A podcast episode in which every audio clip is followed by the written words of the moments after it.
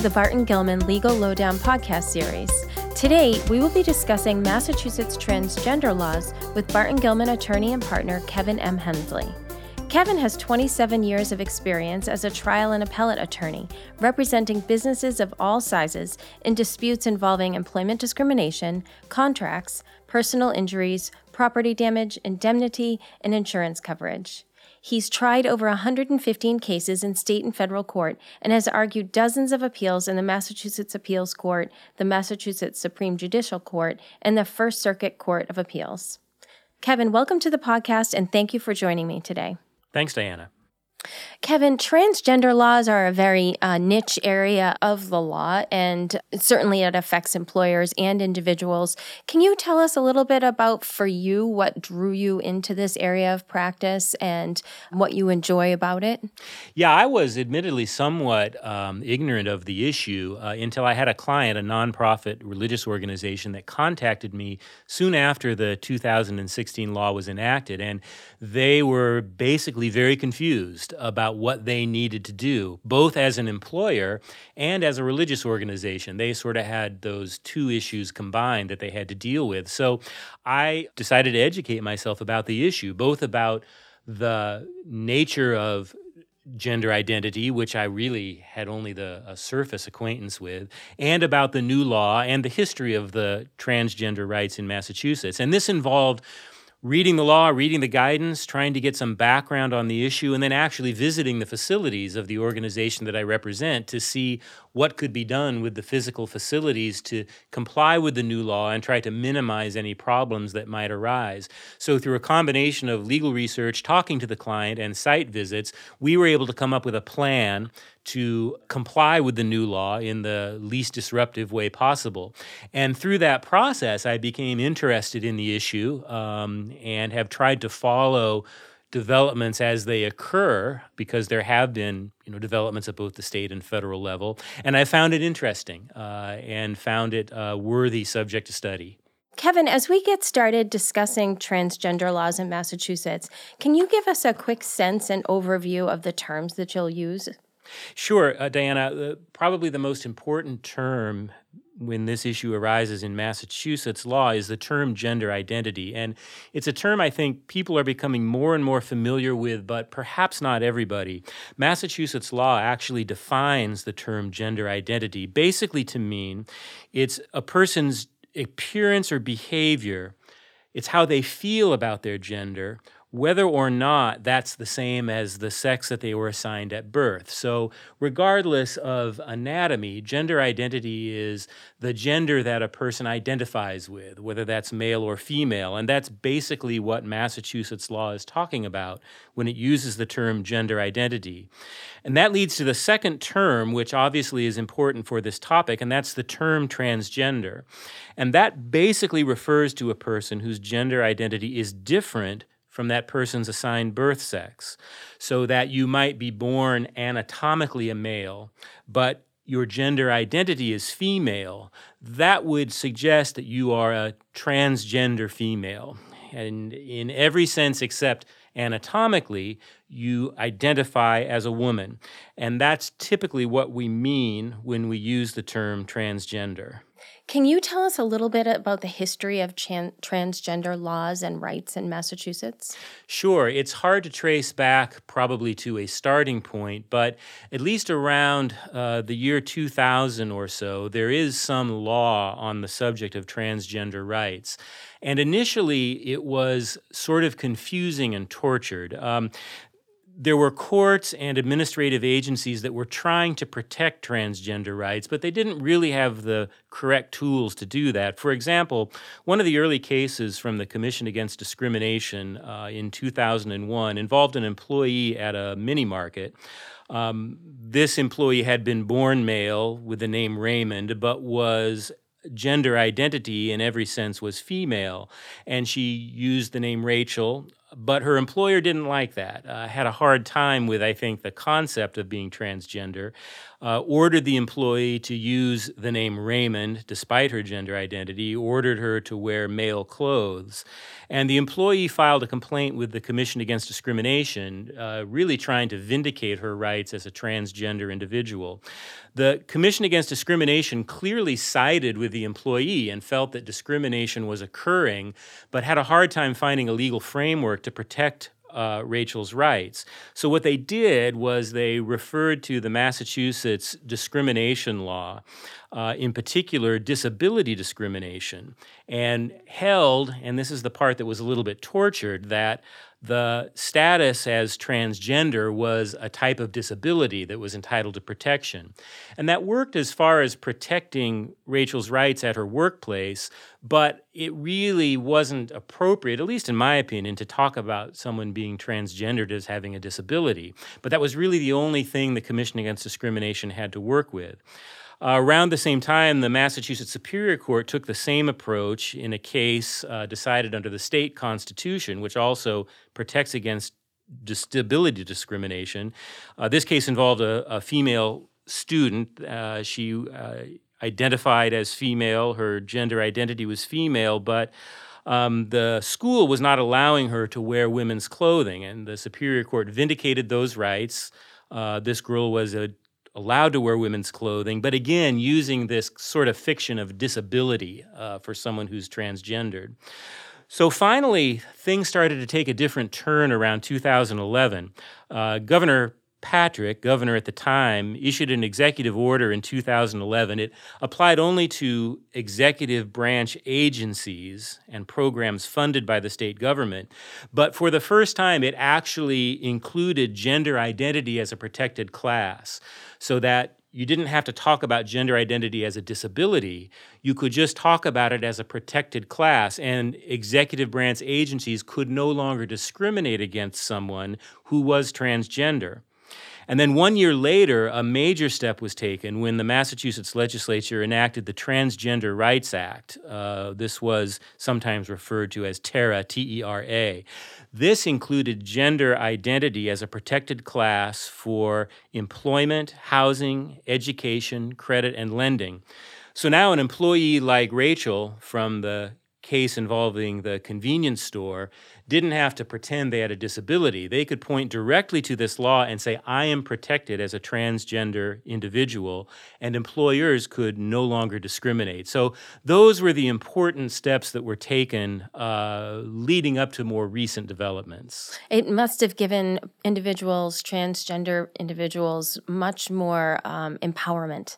I, I think so. You know, finally, they were recognized as a protected class along with uh, race, uh, sex, disability, those classes of people who I think our, our government and our society has decided we really need to protect because there's a long history of discrimination. To be included in that group, I think, probably was a major step forward. Yeah. Thank you. Um, in 2016, Governor Baker signed a law protecting transgender people from discrimination in public places. Can you tell us about the 2016 law and its purpose? This is the most recent major development in the field of transgender rights in Massachusetts. This law was titled An Act Relative to Transgender Anti Discrimination. And it was really designed to extend protections against discrimination based on gender identity to any place of public accommodation.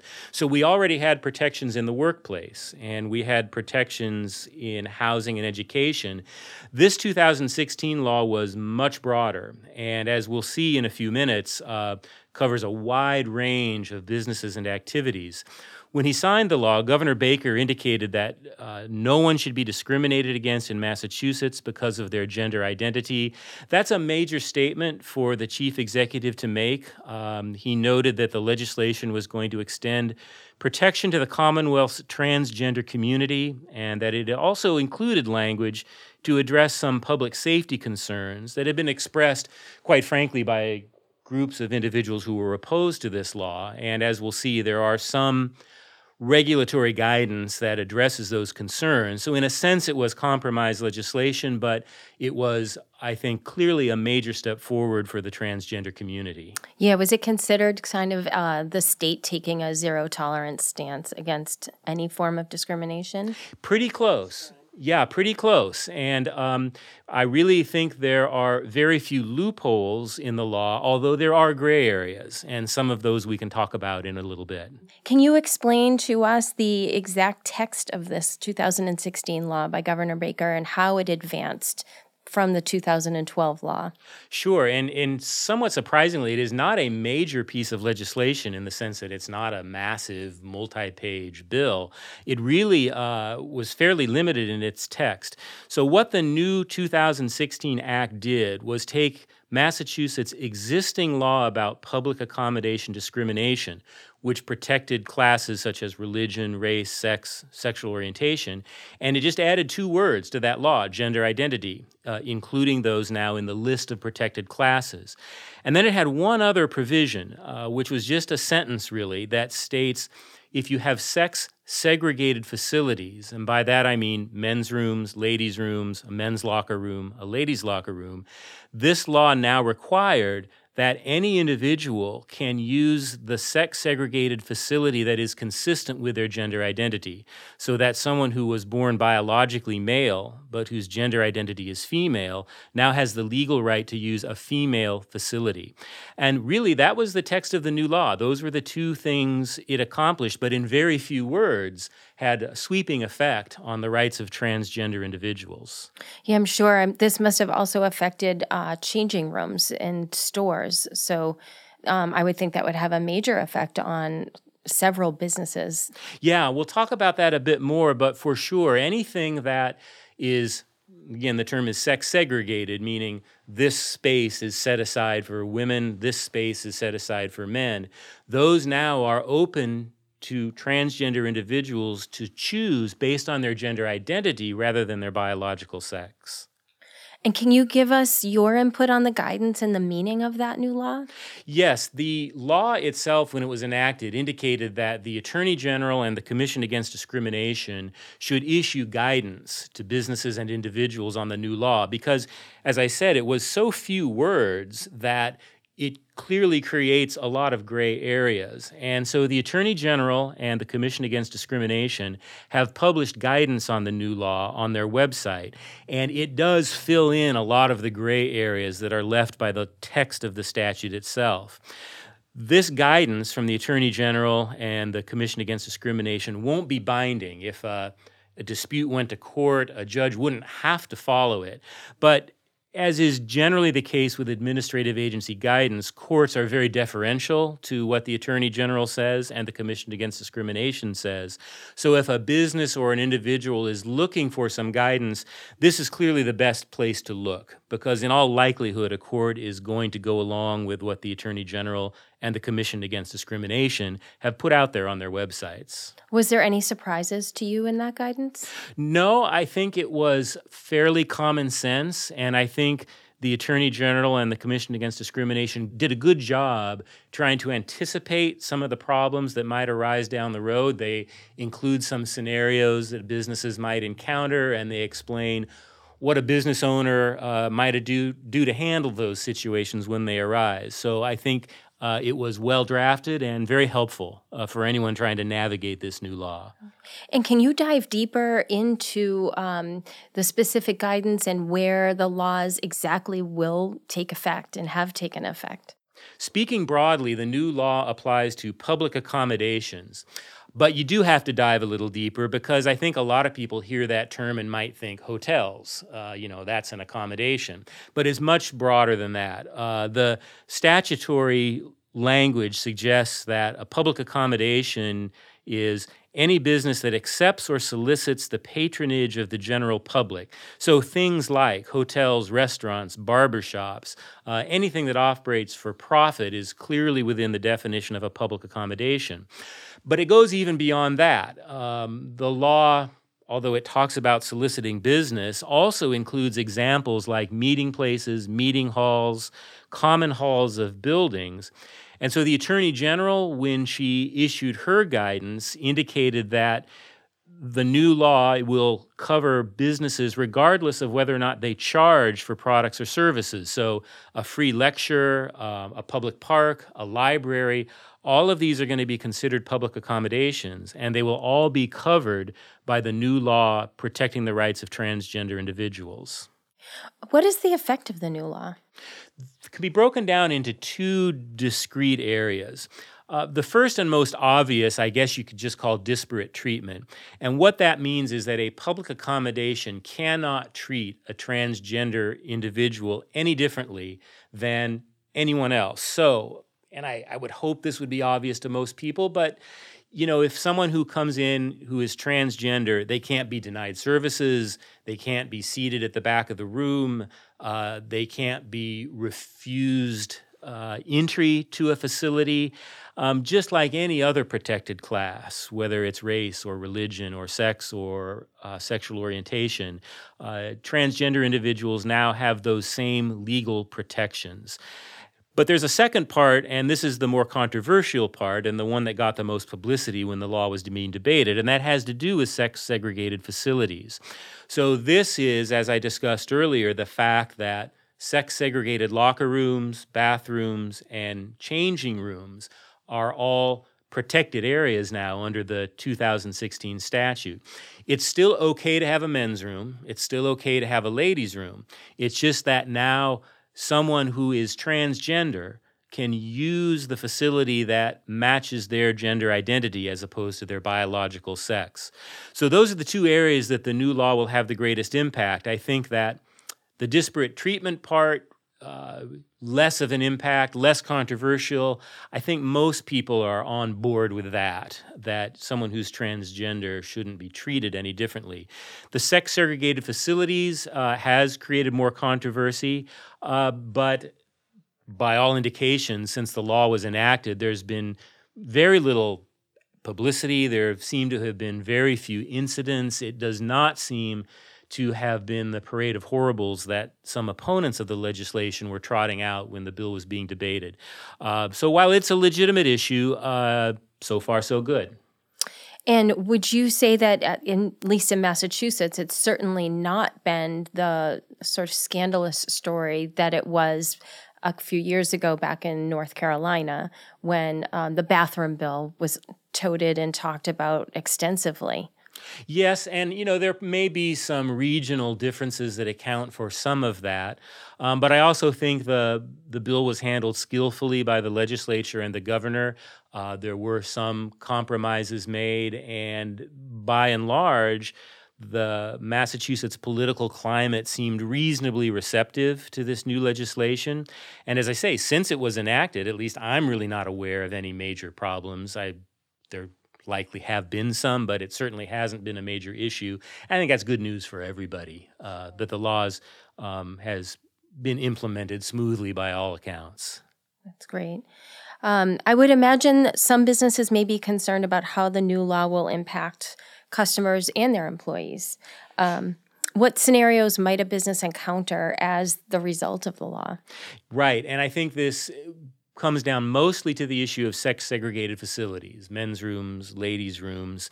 And the statute the 2016 law is is really silent on this. As I mentioned, this is where you need to look to the Attorney General's website for guidance and the Commission Against Discrimination for guidance. And the most typical scenario, and the one that I imagine some business owners have thought about, is if you have someone who, by all appearances, is male, uh, physical features, dress, appears to be male, going into the ladies' room. And it's a legitimate concern for a business owner, I think. They would wonder what are my customers going to think when that happens? Is there going to be concern? Uh, and the, the Attorney General is pretty clear that the law requires a business owner to assume that someone using a sex segregated facility is using it properly. So that as someone walks into the ladies' room, you should assume that that person's gender identity is female and that they're using the facility that is consistent with their gender identity. And by and large, a business should not inquire. You shouldn't stop the person from using that facility. You shouldn't ask. And you should make the assumption that they're using the correct facility in accordance with their gender identity. Now, on occasion, and the Attorney General recognizes this, there might be some legitimate concern that the, an individual is not using the correct facility because the law does not give anyone the right to use a sex segregated facility that's not consistent with their gender identity. Someone can't pretend to have a female gender identity and use the ladies' room. And while appearance alone is not a red flag, there might be other red flags. A business might notice furtive behavior.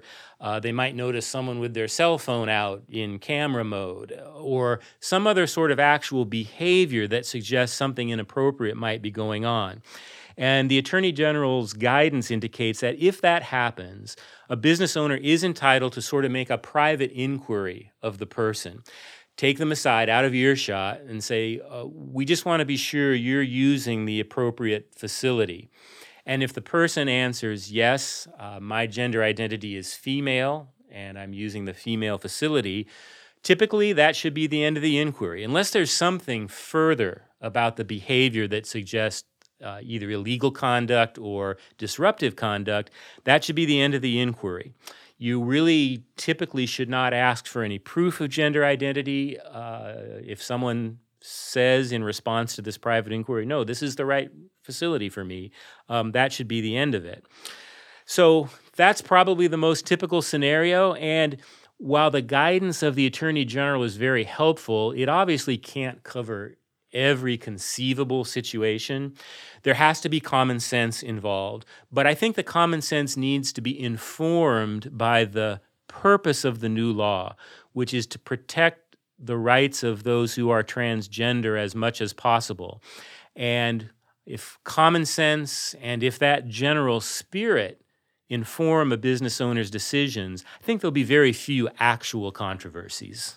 And is that the case as well, or is there any specific guidance if a business owner or an employee at the business faces a customer complaining about another customer, or you, you could easily see the scenario of somebody confused about what's going on and, and kind of causing a, a bit of a riot about what's happening in the bathroom? How can business owners and employees sort of calm that situation? Uh, do, is there anything legally that they are bound to do or not to do?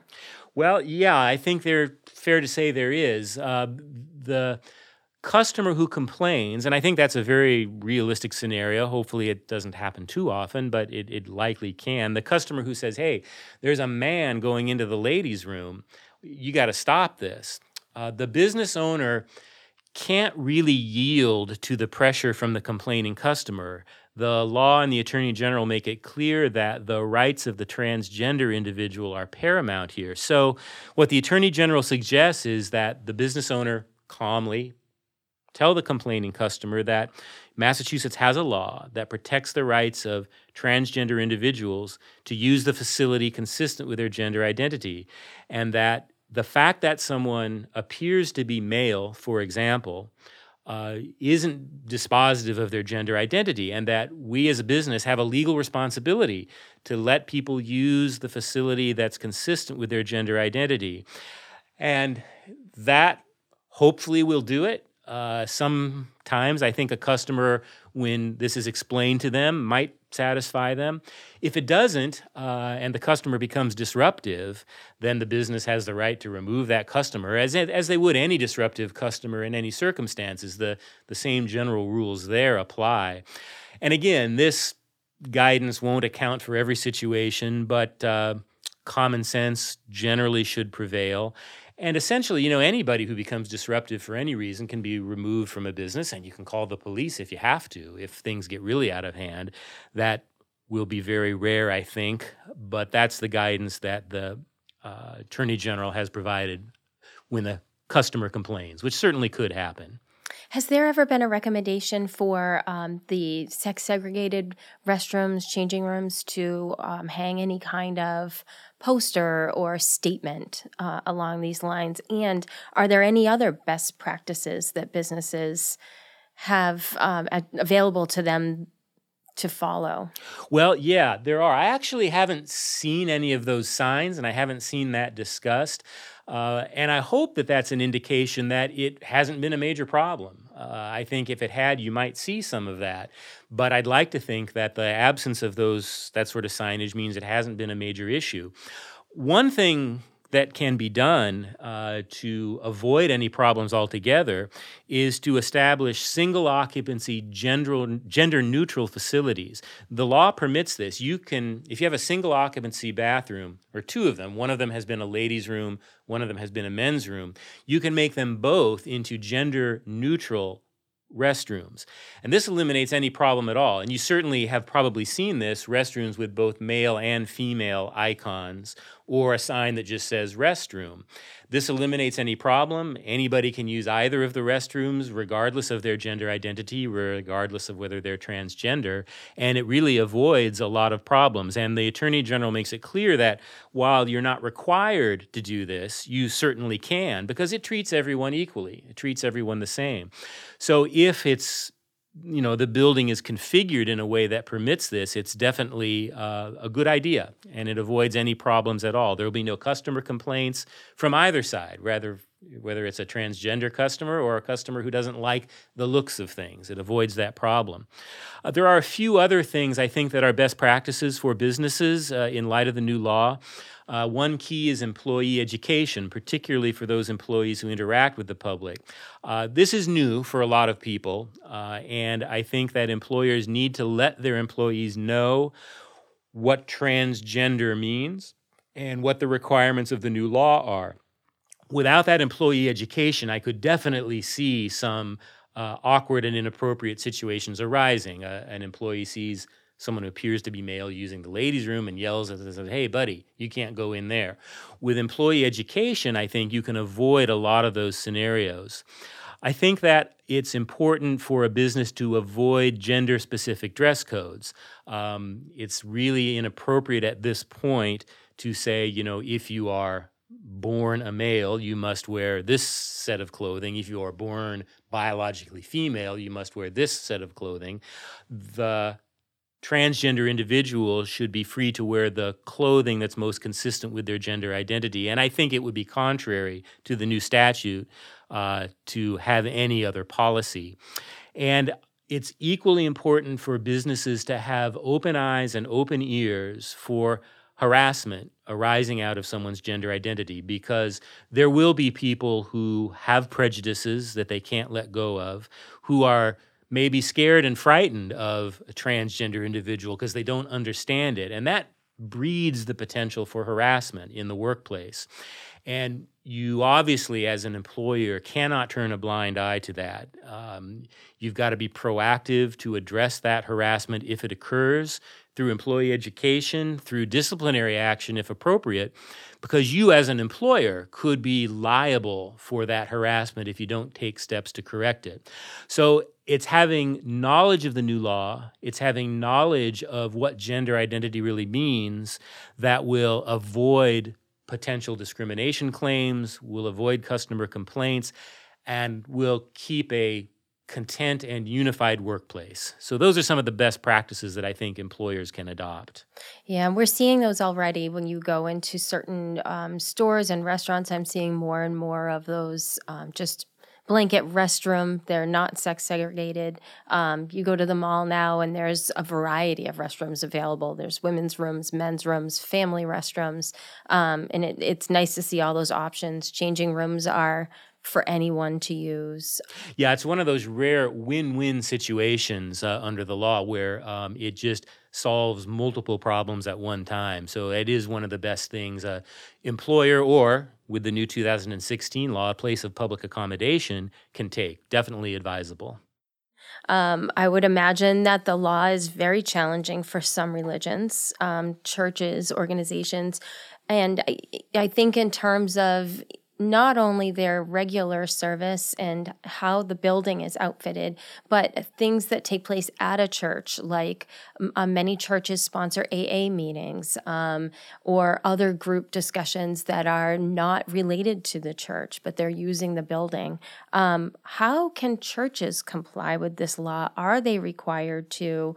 Um, especially in a landscape with churches where funds are dwindling, how do they reconfigure bathrooms if that's something that's needed, if they, they simply don't have the money to do so? Uh, what's the recommendation there? Well, it is a little bit different when it comes to churches because there's an intersecting right of First Amendment religious freedom that in some cases can conflict with the new law. And early on in the life of the new public accommodation statute, there was a challenge to it by a group of Christian organizations. They filed suit in federal court against the Commission Against Discrimination and the Attorney General. And the gist of the suit was that, at least for these churches, there was a deeply held religious belief that sex is ordained by God at birth, that it's not variable, and that someone who is anatomically male is male that someone who is anatomically female is female, and that that's a decision made by God. And it's a deeply held part of their religious beliefs. These same churches uh, alleged in their lawsuit that it would violate their religious beliefs to have gender identity determine what sex segregated facilities are used. In other words, they felt it was a violation of their religious beliefs to have a transgender female use a men's restroom. And they alleged in their lawsuit that forcing them to comply with the new law would violate their First Amendment rights. And they uh, were particularly upset with some language on the Attorney General's website, which was there initially, which specifically stated that houses of worship were public accommodations. The Commission Against Discrimination had similar language. Uh, it stated that a church could be a place of com- public accommodation if they held a secular event like a spaghetti supper. And this phrase became a bone of contention. They, uh, the spaghetti supper test was how it was referred to by the religious organizations. They claimed that any event in their building, whether it was a spaghetti supper that might seem secular, was a part of their religious mission. That when a church holds an event that might seem secular, that's deceptive, that it is all part of their religious mission. And they really did not like the MCAD trying to carve out certain parts of their operations and saying, well, these are going to be subject to the law, but I suppose if you're having an actual religious service, it won't. They rejected that distinction, and that was part of their lawsuit. So this lawsuit, I think, prompted the Attorney General to take a fresh look at the guidance that it put on its website. And there was a, a settlement of sort, re, sort reached with the churches. The MCAD revised its guidance on the website, and it states now that the new law, the Public Accommodations Law, does not apply to a religious organization if the law would violate the organization's First Amendment rights. Uh, the MCAD removed the spaghetti supper language from its website. And again, the gist of the rule now seems to be that you, as a church, do not have to comply with the public accommodations law if it would violate your First Amendment rights. Of course, that begs the question a little bit uh, because whether or not it violates your First Amendment rights is sort of the bone of contention. But it did satisfy the churches, at least for now. They withdrew their lawsuit, and seems to be an uneasy truce at the moment uh, between the Attorney General and at least this group of churches. There likely will be litigation over this at some point, but for the moment, it appears that churches can legitimately exclude a transgender female from using a male sex segregated facility in their church. Can't say that definitively. Uh, there may still be circumstances where the Attorney General would take the position that no, this particular event was not part of your religious uh, substance. It was not something that was at the core of your religious beliefs, and so we are going to enforce the law. Hasn't happened yet, to my knowledge. And I think this uneasy truce may last for a while, but at some point this is likely to be ripe for litigation and the outcome is uncertain. Little bit of guidance, though, that's out there. Um, there was a case back in uh, 2002 involving the Nation of Islam when uh, Louis Farrakhan held an event, a speaking event, where he excluded women. And uh, challenge was brought to that based on the existing law preventing discrimination based on sex in public accommodations. And the Supreme Judicial Court of Massachusetts um, basically held that this was not a secular function and the public accommodation law would not apply, that the First Amendment rights of the Nation of Islam, their religious beliefs, overrode the public accommodations law, in effect, carving out a religious exemption to the public accommodation law. And that same carved out exemption will apply to transgender rights under the public accommodations law, so that if there is a religious function going on in a particular facility, the transgender rights likely will not apply. Now, I should point out that not all churches uh, share the same religious beliefs that these churches who filed the lawsuit did. Some churches um, likely will not uh, object to transgender female using a female facility. Um, it varies, and that's fine. That's part of the diversity of religious belief in America. Uh, so, some churches, this will never be an issue, uh, others, it may be down the road. Oh, thank you. Um, what is the status of transgender rights at the federal level?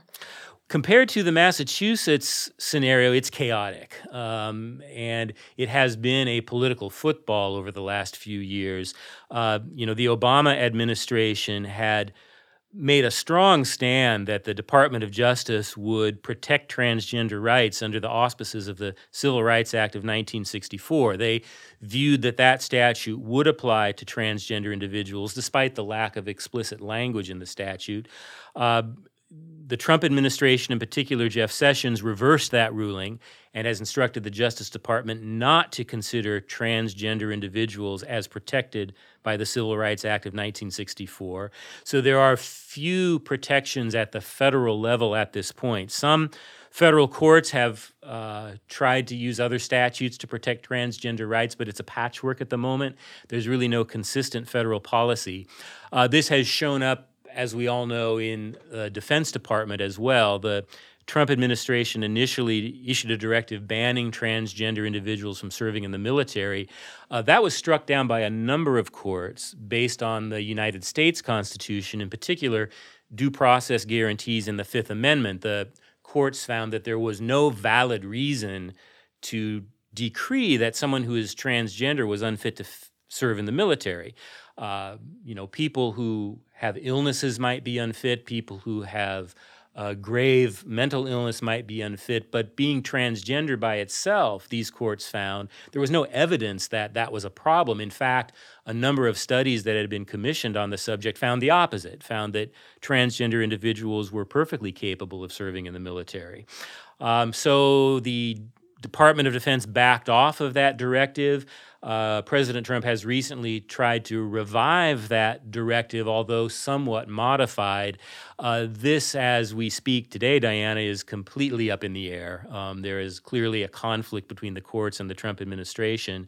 And so I think anyone who is transgender wanting to enlist in the military would be justifiably very confused at this point as to whether they can or cannot serve. And we can hope at some point that there's some clarity uh, but I'm not too optimistic um, that that's going to come at the federal level. Okay, sounds like it. So, for individuals um, and business owners, as individuals travel to other states away from Massachusetts, and for business owners that own businesses in Massachusetts but also in other states, the laws that we've talked about today do not apply if you are, for example, in New Hampshire or Vermont.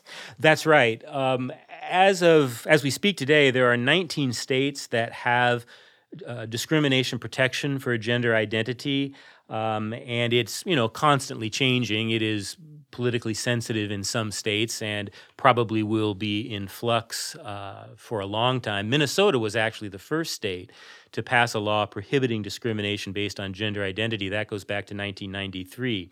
But you're right, Diana, that uh, business owners who operate in multiple states will have to check their own state's laws because it, it certainly could be very different.